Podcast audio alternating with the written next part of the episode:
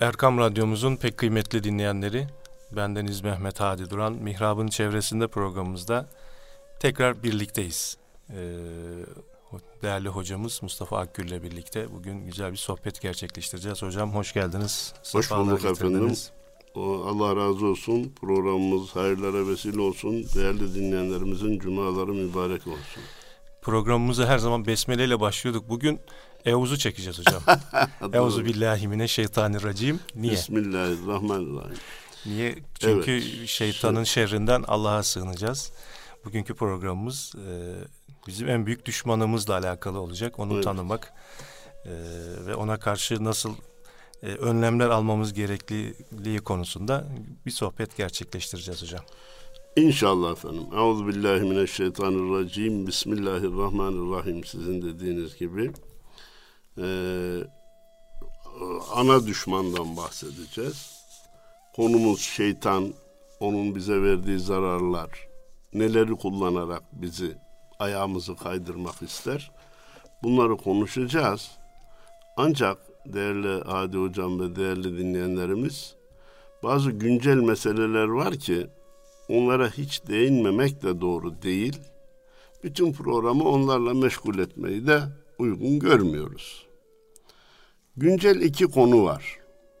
Birisi Erol Mütercimler denilen kendini bilmez birinin bütün İmam Hatip mezunlarına hakaret eder cümleleri televizyondan söyleyebilme cesaretini göstermiş olmasıdır. Yüzde evet. 99'u Müslüman olan bu ülkede 140-150 bin civarında İmam Hatip, 500-600 bin civarında İmam Hatip mezunu olan bu ülkede böyle bir şeyi söylemeye nasıl cesaret etti diye ben sormak istiyor. Asıl tehlikenin burada olduğunu görüyorum. Ee, ve iade ediyoruz, kınıyoruz, lanetliyoruz. Evet. Ee, Birçok konular, e, kuruluşlar aleyhinde e, demeçler yayınladı.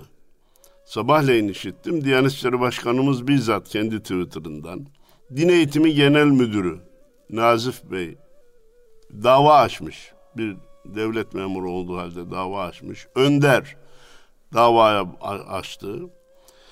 Bu arada da ben biraz evvel e, sendikamıza, Diyanet Sene yazdım. Ne yaptınız, ne yapıyorsunuz, ne yapacaksınız diye. E, bu sözü yanına bırakmamak lazım. Söylediğine pişman etmek lazım. Yasal yollarla. Yasal yollarla.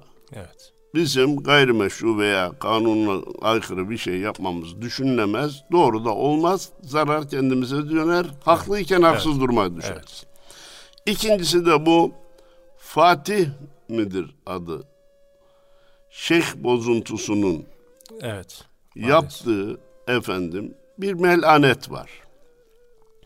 Bunu uygun gören, makul gören, olabilir diyen hiç aklı başında bir kimse yok. Evet. Bunu buraya koyalım. Ancak bazıları bu olaya mal bulmuş mağribi gibi abandılar. Oradan hareketle tarikatı, Müslümanları, saçı, sakalı, sarığı nasıl rencide ederiz? Bu e, yanlışı nasıl bu camianın hepsine mal ederiz gibi bir havaya girdiler. Oysa ki artık herkes söyleye söyleye dillerde tüy bitti. Suçlar şahsidir. O grubun tamamını bağlamaz. Etnik köken olarak bir İngiliz bir suç işledi diye bütün İngilizler suçlanamaz. Din olarak bir Yahudi suç işledi diye bütün Yahudiler suçlanamaz. Efendim bana yardımcı olun. Bir, bir camia, bir evet. polis bir yanlış yaptı diye bütün polisler suçlanamaz.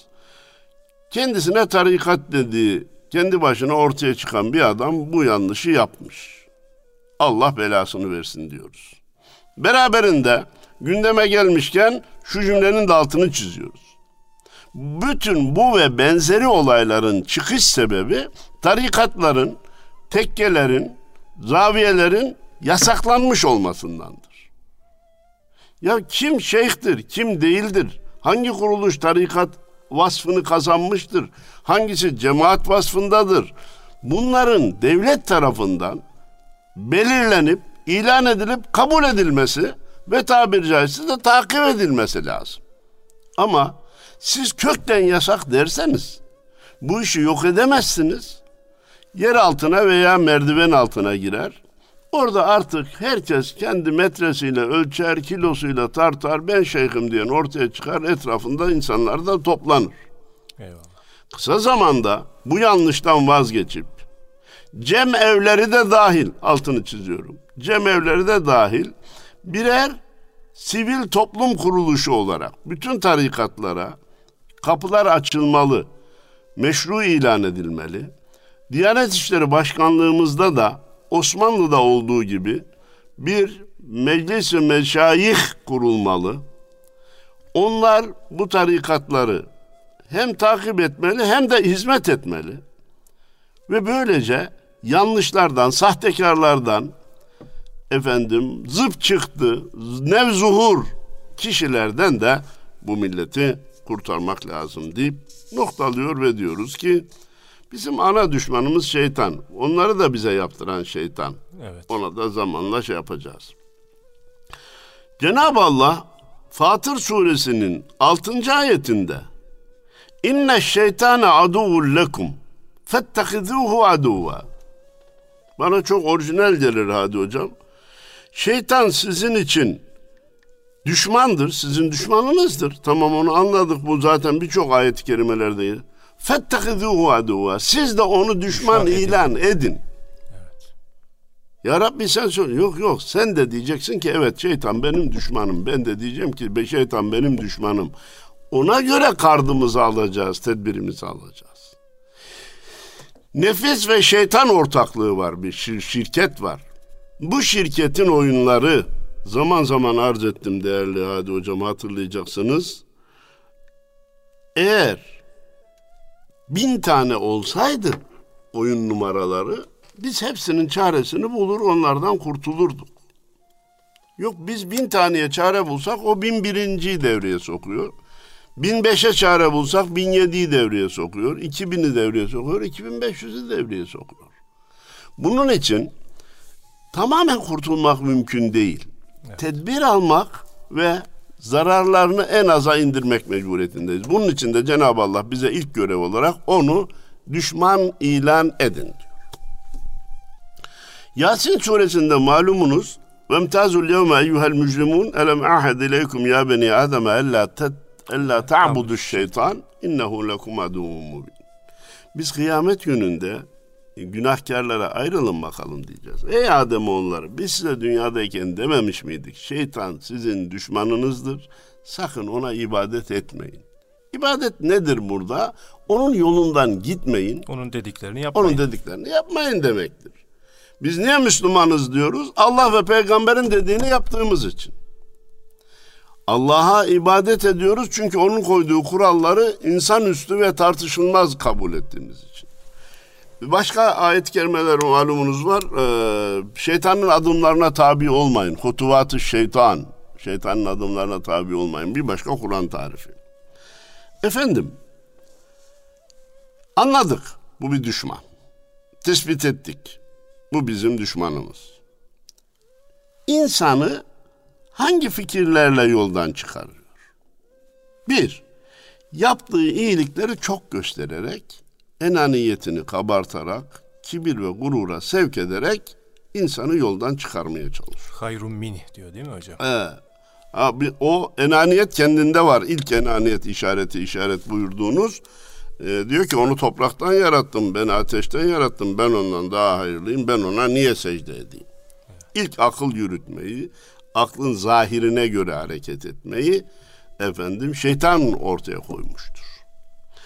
Oysa ki her masaüstü doğrular hayatın gerçekleriyle bağdaşmaz. Ben size hayat masaüstü birçok doğru söylerim. Bir kişinin bin günde yaptığı işi bin kişi bir günde yapar der masanın üstü. Ama bin kişiyi getir, bir kişinin bin günde yaptığı işi yapamaz. Birbirlerine dolaşırlar. Daha bunun örnekleri çok. Şeytan masaüstü bir doğruyu söyledi. Şey ateş toprağın üstünde yanar, ateş daha üstündür öyleyse ben ona tav. Hayır. Hayatın gerçeği öyle demiyor. Ne diyor hayatın gerçeği? Kimin nereden yaratıldığına bakmayacaksın. Kimin kime secde ettiğini emredenin kim olduğuna bakacaksın. kimin neden yaratıldığına bakmayacaksın. Kimin kime secde etmesini isteyenin kim olduğuna bakacaksın. El emru fevkal edep var. O tamamen edebi, emri bir tarafa bıraktı, edepsizliği tercih etti. Şimdi dedik ki şeytan insanın iyiliklerini artırıp nefsini abartarak yoldan çıkarmaya çalışır. İnsanın nefsini, egosunu tahrik eden şeyler nelerdir?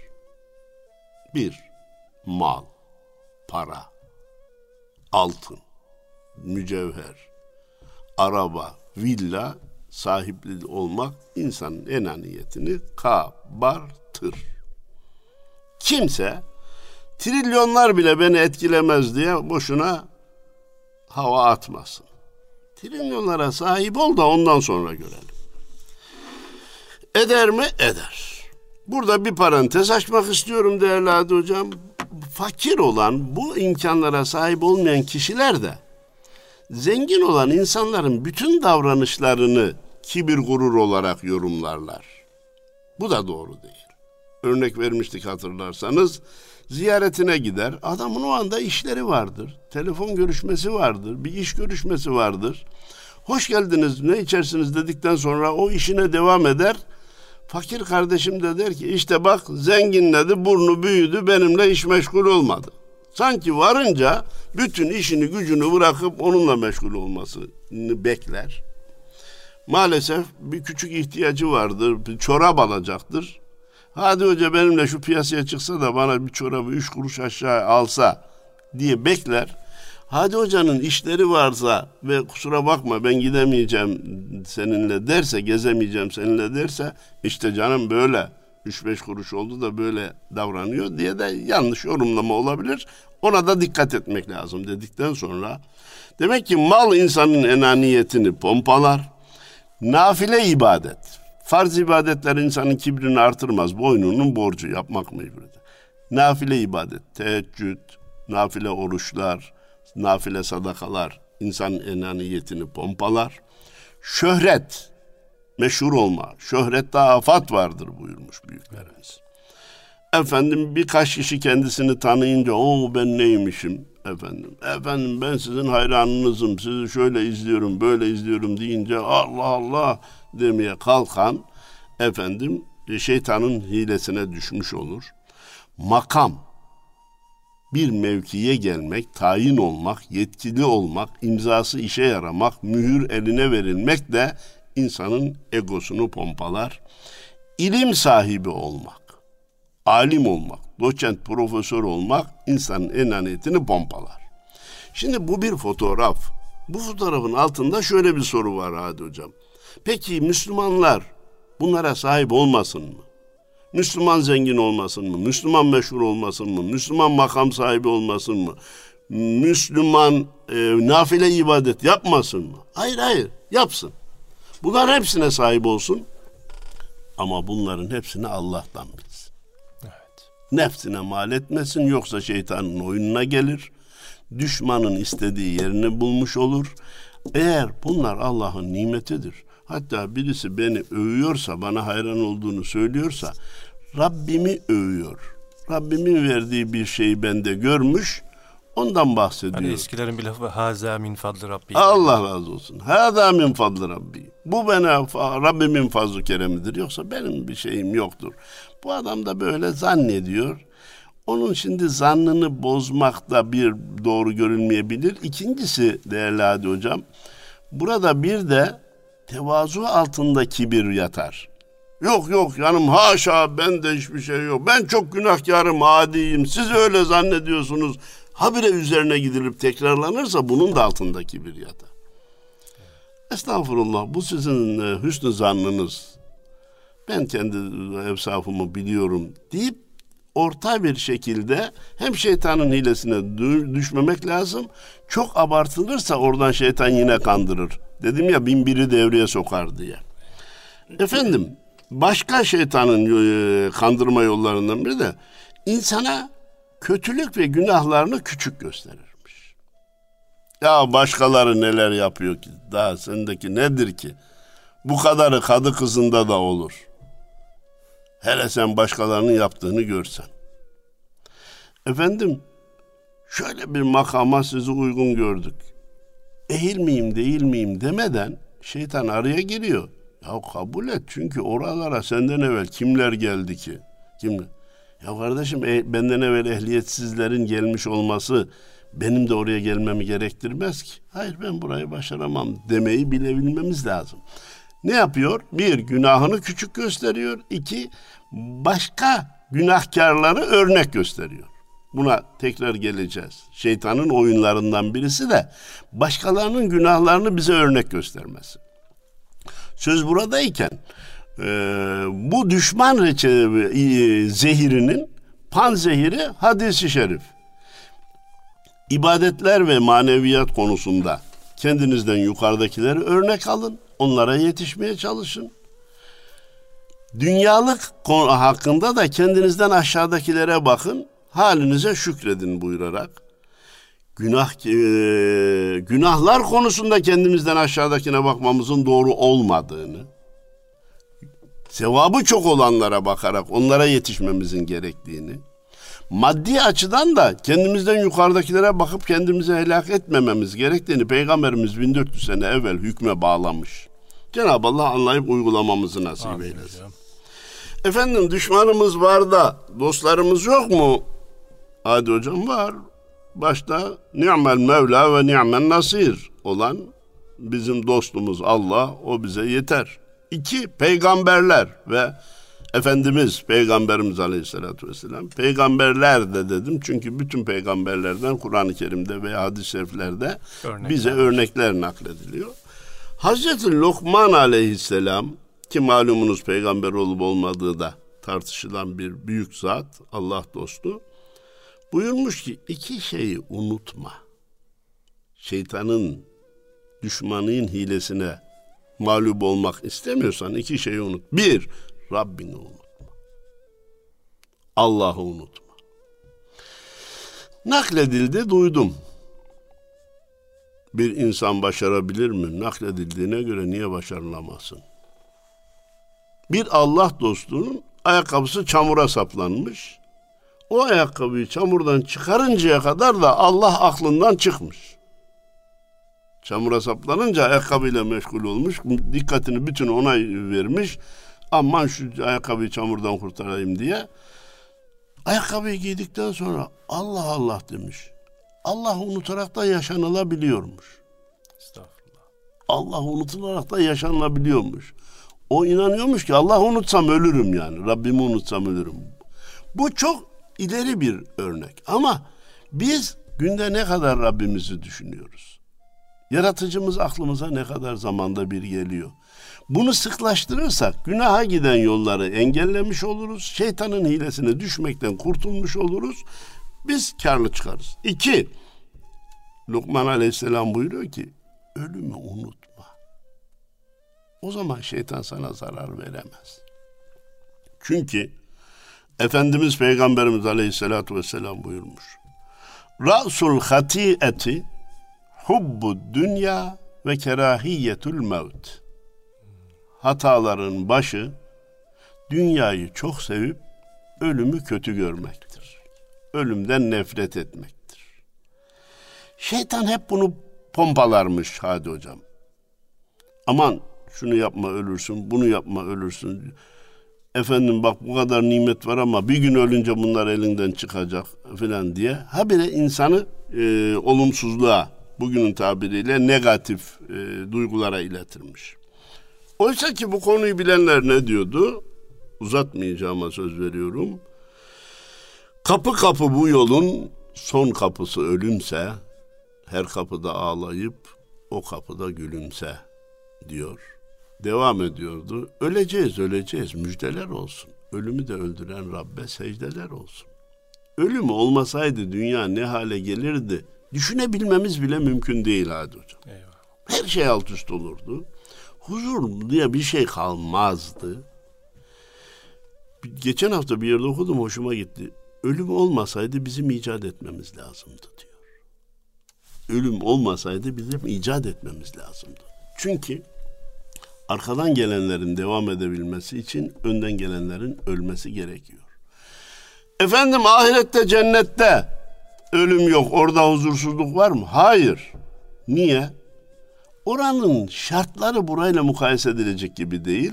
Bir de Kur'an-ı Kerim'de malum haliniz eni yerler ve gökler kadar olan cennet diyor. Ve arduha semavatu vel ard. Eni yerler ve gökler kadar olan cennette ne kavga ne gürültü ne. Güneş yok, ay yok, yaz sıcağı yok, kış soğuğu yok. Orada huzursuzluk olmadığı için insan aklı hemen oraya gidip de ha burada ölüm olmasaydı huzur kalmazdı, cennette de ölüm yok o zaman orada da mı huzur yok mukayesesine girmek doğru değil şeytanın hilesine malum olmak olur. Efendim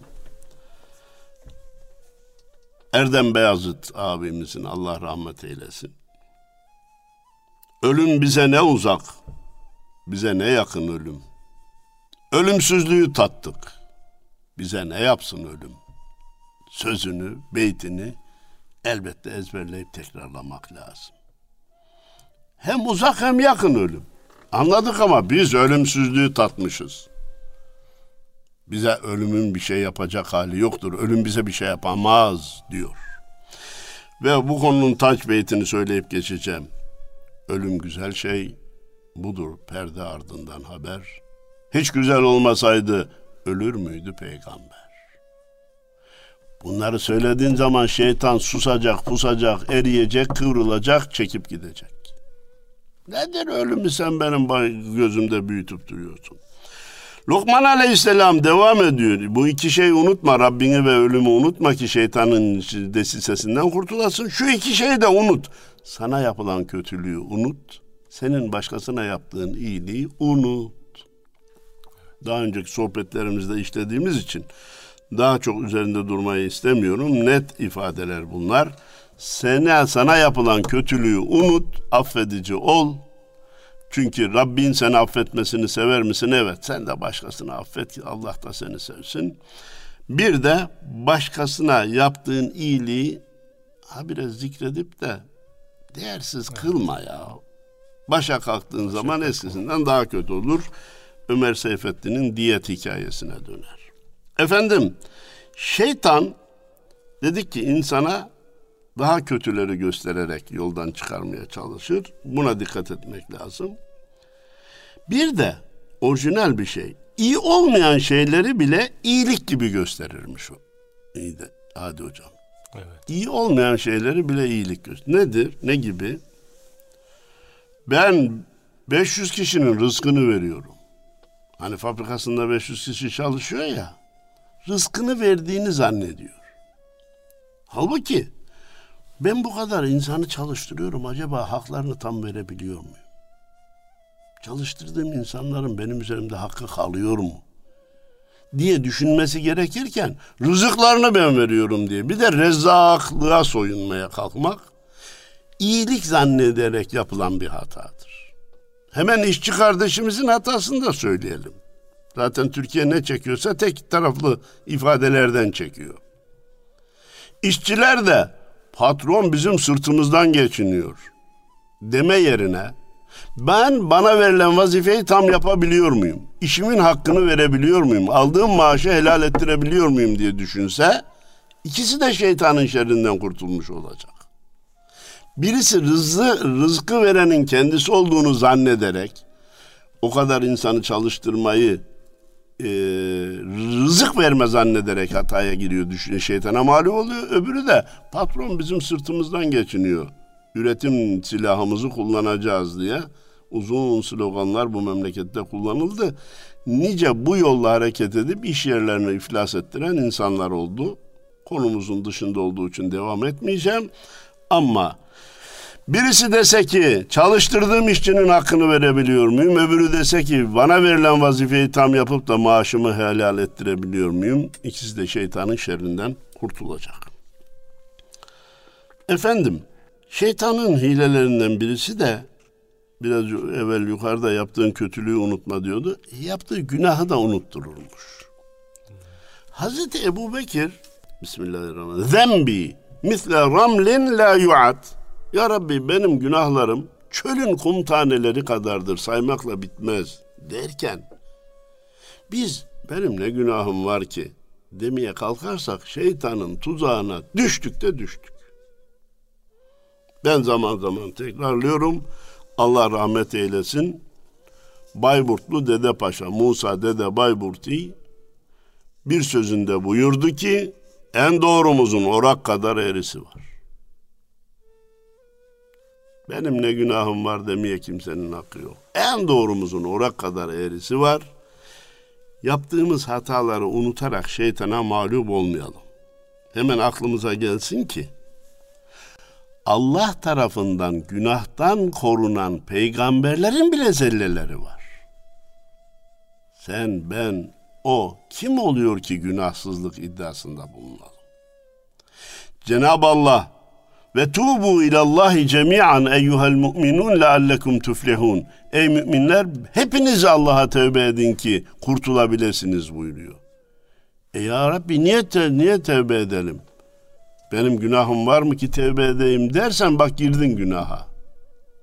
Tevbe etmemek günahsızlık iddiasıdır. Aman ya Rabbi affet demek günahı itiraftır. Evet. Cenab-ı Allah kulunun günahını itiraf ederek kapıya gelip affedilmesini istemesini bekliyor. Bundan memnun oluyor. Günahı unutup tevbeyi unutmak şeytanın hilesidir, kötülüğüdür. Ona düşmemek lazım. Şeytan Kur'an ayetlerini de kullanır bizi kandırmak için. Değil mi? Ya innel hasenat yüzhibne seyyiat. İyilikler kötülükleri giderir. Er canım senin biraz işkin biraz yanlışların var ama falan camiye halı serdin ya. Kapıcıya da kullanmadığın eşyalarını verdin ya. Ramazan'da üç kere iftar sofrası kurdun ya diye gün e, sevapların günahları giderici olduğu kuralını tamim eder eski tabirle. Bütün günahları giderecek zanneder. Bir yapılan iyilik bütün günahları giderecek zannettirerek insanı bizi mağlup eder düşmanımız. Buna fırsat vermemek lazım. Evet şu günahlarım var ama sekiz kere de umreye gittim canım. Evet. Üçte haccım var. Eyvah. Eyvah. Haram kazan, kazancımızın tamamı helal değil ama işte zekatımızı veriyoruz canım. Zekat helal kazancı temizleyen ibadettir. Haram kazancı temizlemez. Zekat vermekle haram helale dönüşmez. Haram maldan zekat bile gerekmez. Onun tamamının elden çıkarılması gerekir. Zekat konusunda arz etmiştik. Faize dalıyor, efendim bana yardımcı ol, krediler alıyor. Niye? Müslüman zengin olsun da hizmet etsin diye yapıyorum. Yalan, şeytan bizi kandırıyor. Efendim faiz ya dünyada ya ahirette mutlaka kaybettirir. Niye? Cenab-ı Allah buyurmuş ki yemhullahu riba ve yurbis sadakat. Allah faiz gelirini imha eder, sadaka verenin, verenin malını artır. Elbette bu konuda saatlerce sohbet mümkündür. Fakat bir dostum, Karslı bir dostum diyor ki beni banka müdürü Kars'ta çağırdı diyor. Haydi hocam. Dedi ki diyor Fikret Bey sana da biraz kredi verelim dedi diyor. Hayvanlarımız var. Hayvancılıkla uğraşıyoruz diyor. Sana da biraz kredi verelim dedi diyor. Ben baktım ki müdürün makamının bir tarafında duvarında anahtarlar asılı. Bunlar ne anahtarı müdür bey dedim diyor. Kredisini ödeyemeyenlerin ahırlarına el koyduk da anahtarlarını aldık buraya astık. E o zaman sen bana kredi teklif ederek benim ahırın anahtarını da buraya asacaksın dedim diyor. O kredileri bana verme. Çünkü verdiklerin anahtarını buraya asmışım bak. El koymuşum. Ha mecbur koyacak, alacağını tahsil edecek. Şimdi buradan değerli dostlarıma ben şunu söylemek mecburiyetindeyim. Son zamanda malumunuz e, değerli hocam bilhassa bu virüsün de e, etkisiyle ekonomi durgunluğu aşalım diye bana göre yanlış bir politikayla e, inşaat ve araba sektörü pompalandı. Ucuz, düşük faizle düşük krediler kredi. vererek efendim milletin bunu alması ve ekonominin canlanması istendi. Değerli dinleyenlerimiz, sevgili kardeşlerimiz. Bu bir oltadır, bu yanlış bir şeydir, insanı kandırır. Evin belki biraz izahı var. Hele ikinci, üçüncü evin izahı yok bir kere de. Birinci eve de e, krediye ve faiz alıp vermeye izin veriyor değiliz. O da yanlış anlaşılmasın. Bu sözümden birinci ev için kredi alınır, faiz de verilir, günah da olmaz demiyoruz. Ama bir de nasıl olsa evler faizleri düşük diye ikinci, üçüncü ev alanlar dikkat etsinler. Gün gelip o evleri icra ile ellerinden alacaklarını unutmasınlar. Arabayı hesap ediyor e, değerli hocam. Ayda 500 lira verirsem maaşım pek etkilenmez. Ben bu arabaya sahip olurum diyor. Arabanın yakıtını hesaplamıyor, kazasını hesaplamıyor, sigortasını hesaplamıyor. Onlar da üst üste gelince efendim ödenemez hale geliyor, elinden alınıyor. Korkuyorum ki İnşallah yanılırım ki yakın gelecekte nice gayrimenkuller ve otomobillerin bankalardan satışı başlayacak. Bir yanlış yola girildiği kanaatindeyim.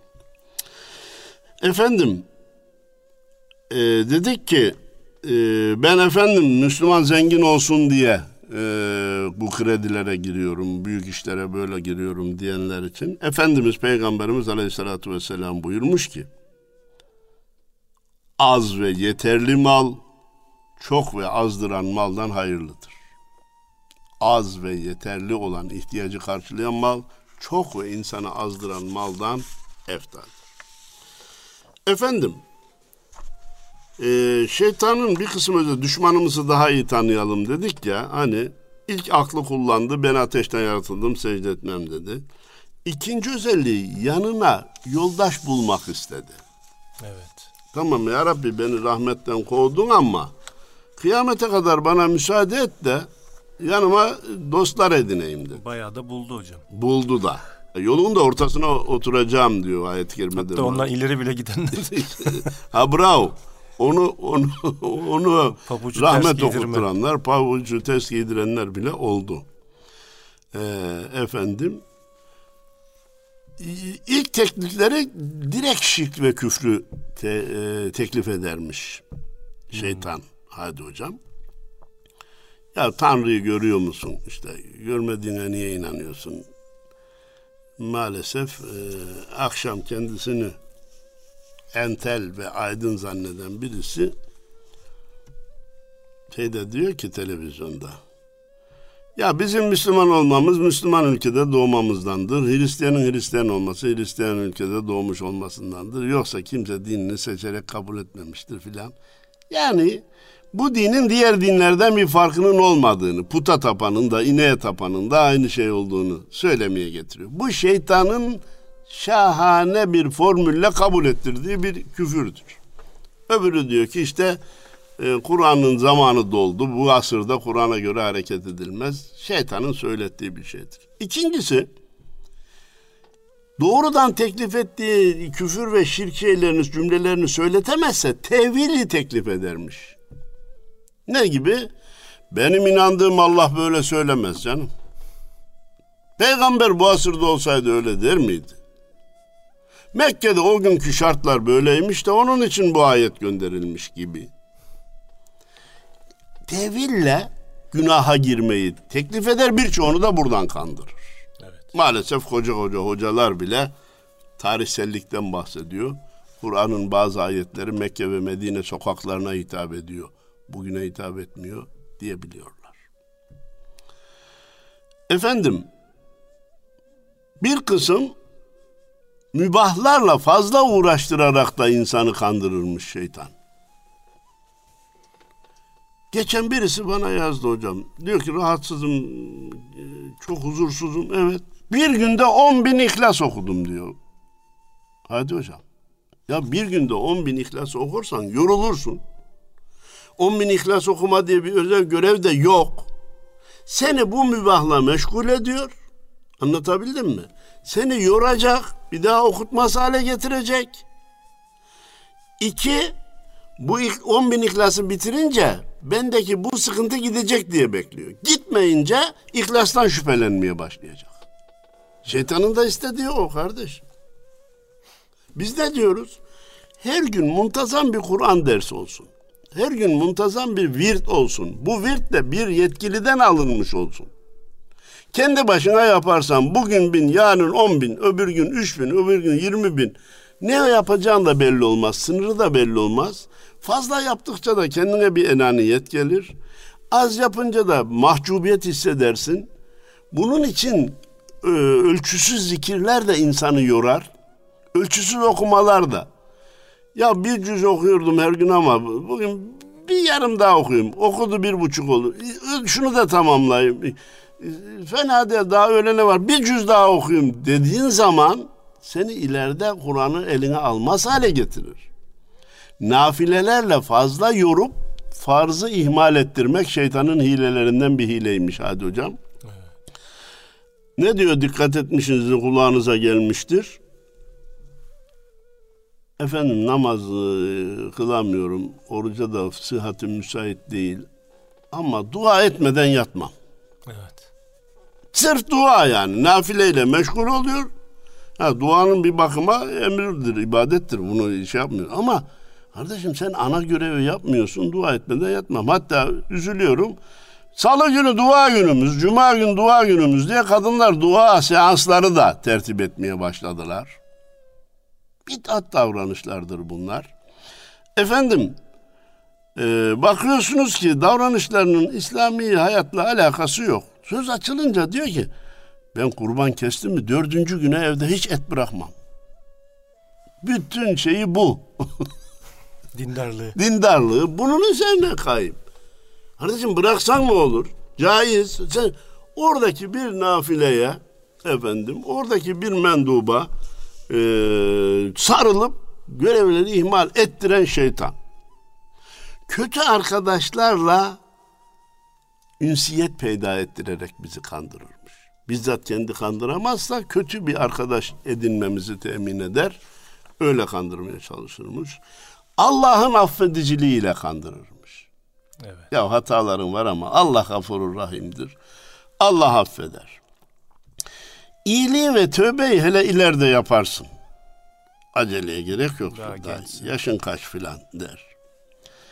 Vesvese verir. Vesveseyi nerede verir? İbadette veriyor Adi evet. hocam. Abdest Abdestim oldu mu olmadı mı? Gusülüm oldu mu olmadı mı? Namazım oldu mu olmadı mı? İki hastalıkta veriyor.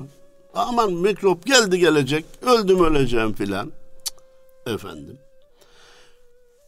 Zengin zengin zengin ama ya bak biter ha. İflas edersin ha. Ekmeğe muhtaç olursun. Çok yeme şey yapma filan diye. Öyle bir cimrilik telkin eder ki bunun örneklerini ben yaşayarak görmüşüm efendim. Öğlen yemeğine e, bir simitle bir çayla e, geçiştirmeye çalışıyor. Parasının haddi hesabı yok.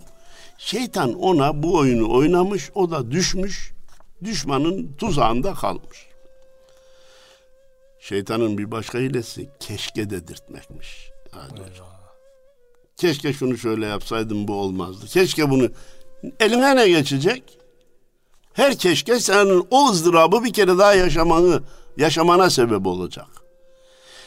Geriye dönüp keşke deme yerine o olaydan ders alıp ileride o hatayı tekrarlamama bizim vazifemiz ve şeytandan kurtulmamızın yolu. Keşke şeytan işidir. İnsana kendinin çok akıllı olduğu telkinini verirmiş şeytan. Bazı gençler duyarsınız. E beş vakit namaz farz diyorsunuz. Kutuplarda ne olacak? Altı ayda bir şey. Sanki o zannediyor ki şimdiye kadar kimse bu soruyu sormadı. Ben yakaladım. Norveç'te oruç nasıl tutulacak? Gündüz dört saat, beş saat. E, ters başka mevsimde de geldiğinde de gece dört saat, beş saat.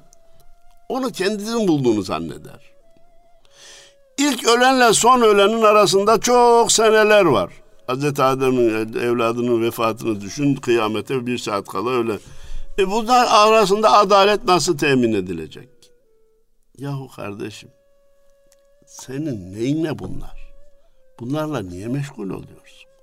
Ne dünyana yarar ne ahiretine yarar. Ama ben çok akıllıyım, ben çok zekiyim, ben başkaları bunu soramaz. Allah şeytanı niye yarattı? Hiç yaratmasaydı daha iyi değil miydi? Domuzu niye yarattı da bir de haram kıldı?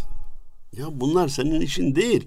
Şeytanın sana telkinleri ve senin kafayın çalışmış olma duygusuyla seni kandırıyor. Efendim, şeytanın bir başka hilesi de kimse duymaz, kimse bilmez. Ben bunu burada yapsam kim bilecek Ama Nasrettin Hoca'nın bir hikayesi var değil mi efendim? Hırsızlık yapıyormuş da güya e, ne yapıyorsun demişler. Saz çalıyorum demiş. Hani sazın sesi yok. Sabah sesi çıkar demiş. O günahların sesi bir çıkar. Şeytanın düşmanımızın bir başka hilesini söyleyerek noktalayalım. Bu günahı kimse yapmasın ama bir tek ben yapsam bir şey olmaz. Evet. Bir ben yapmakla ne olur ki? Der bizi günaha sokar mı? Allah razı olsun. Zat halinize ve dinleyenlerimize saygılarımı sunuyorum. Allah razı olsun. Değerli dinleyenlerimiz Erkam Radyo'da Mihrab'ın çevresinde programımızda değerli hocamız Mustafa Akgül ile birlikteydik. Cumanız mübarek olsun. Allah'a emanet olun efendim.